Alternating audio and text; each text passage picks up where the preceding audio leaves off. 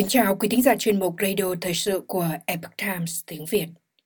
Hôm nay, chúng tôi hân hạnh gửi đến quý vị bài viết của tác giả Starbucker do dịch giả thành nhã chuyển ngữ có nhan đề Đức tin và tự do song hành cùng nhau. Kính mời quý vị cùng lắng nghe. Theo một báo cáo mới từ GAP, hiện nay tỷ lệ người Mỹ tin vào Chúa là thấp nhất kể từ lần đầu tiên Grab bắt đầu thực hiện cuộc khảo sát này. Năm 2022, 81% người Mỹ cho biết họ tin vào Chúa. Khi lần đầu tiên GAP đưa ra câu hỏi này vào năm 1944, 96% cho biết họ tin. Và đầu những năm 1950, con số này lên đến 98% và tiếp tục giữ ở mức hơn 90% cho đến khi nó giảm xuống 87% vào năm 2013. Mức 81% hiện nay là đã giảm 6 điểm so với lần cuối cùng Grab đặt ra câu hỏi này vào năm 2017. Nhìn sâu hơn nữa vào dữ liệu này, chúng ta nhận được một thông điệp hỗn hợp về những gì dữ liệu cho chúng ta biết về tương lai. Một mặt, nhóm tuổi có tỷ lệ phần trăm thấp nhất nói rằng họ tin vào Chúa là nhóm tuổi trẻ nhất, từ 18 đến 29 tuổi.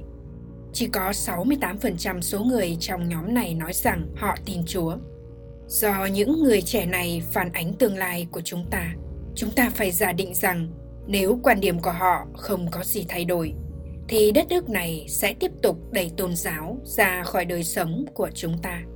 Mặt khác, trong tất cả các chủng tộc, bộ phận sắc tộc có tỷ lệ phần trăm cao nhất cho biết họ tin Chúa là nhóm người mà Gap định nghĩa là người da màu. Tôi cho rằng cụm từ này muốn nói về người gốc Phi Châu và gốc Tây Ban Nha. Nhóm này có 88% số người tin vào Chúa, cao hơn 9 điểm so với người da trắng. Nhóm người chỉ có 70% người tin. Vì nhóm người da màu về nhân khẩu học đó đang tăng nhanh hơn người da trắng và trở thành một tỷ lệ phần trăm dân số lớn hơn của chúng ta sau mỗi năm Điều này có thể chỉ ra một sự củng cố niềm tin. Xét theo trung bình, trong dân cư của chúng ta khi chúng ta tiến về tương lai. Tại sao chúng ta nên quan tâm đến điều này? Từ một quan điểm thực tế, đức tin sẽ chuyển đổi thành hành vi và khi đức tin giảm sút, tỷ lệ các hành vi từng được coi là không thể chấp nhận được về mặt đạo đức sẽ tăng lên. Năm 2001, tỷ lệ người Mỹ cho rằng những hành vi sau đây có thể chấp nhận được về mặt đạo đức là như sau. Phụ nữ sinh con ngoài giá thú 45%, các mối quan hệ đồng tính nam, đồng tính nữ 40%, phá thai 42%. Năm 2003, chế độ đa thê đa phu được coi là có thể chấp nhận về mặt đạo đức với 7%. Năm 2011, nội dung khiêu dâm được coi là có thể chấp nhận về mặt đạo đức với 30%. Và vào năm 2013, tình dục tuổi vị thành niên được coi là có thể chấp nhận về mặt đạo đức là 32%. Dưới đây là tỷ lệ người Mỹ nói rằng những hành vi như trên được chấp nhận về mặt đạo đức vào năm 2022. Phụ nữ sinh con ngoài giá thú 70%, các mối quan hệ đồng tính nam, đồng tính nữ 71%, nội dung khiêu dâm 41%, phá thai 52%, quan hệ tình dục tuổi vị thành niên 45%, đa thê đa phu 23%. Một lần nữa, chúng ta có thể hỏi vậy thì sao? Tầm nhìn của các tổ phụ lập quốc là tự do. Trọng tâm là kiềm chế sự xâm nhập của chính phủ ở mức tối thiểu và cho phép tự do cá nhân ở mức tối đa. Lời tựa của Hiến pháp Hoa Kỳ lưu ý rằng Hiến pháp được đưa ra để bảo đảm các phước lành của tự do cho chính chúng ta và hậu thế của chúng ta. Hiến pháp được thiết kế để giới hạn quyền lực của chính phủ trong các lĩnh vực được xác định rất cụ thể mà được coi là cần thiết và thích hợp cho chính phủ.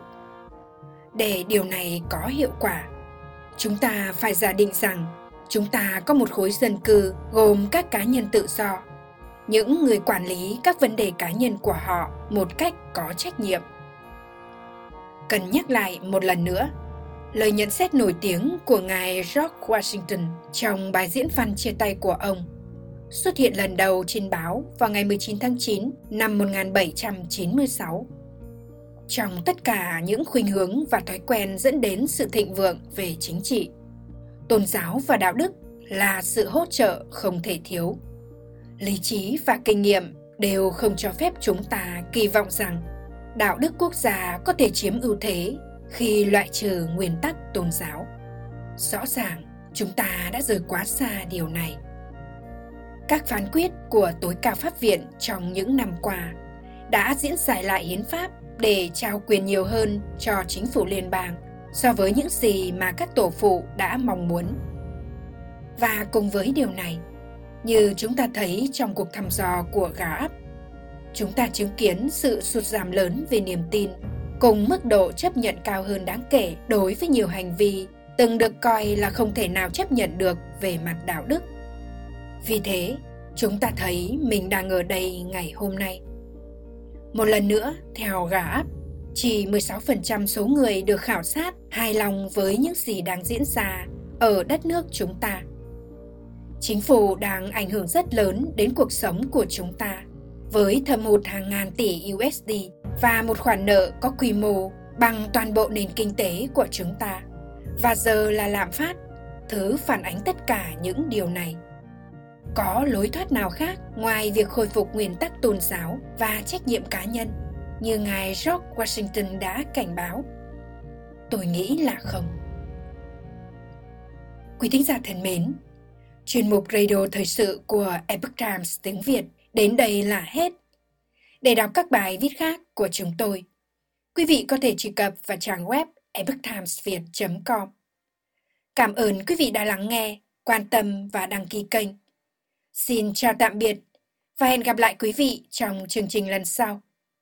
Kính chúc mọi điều bình an và tốt lành tới quý vị cùng người thân.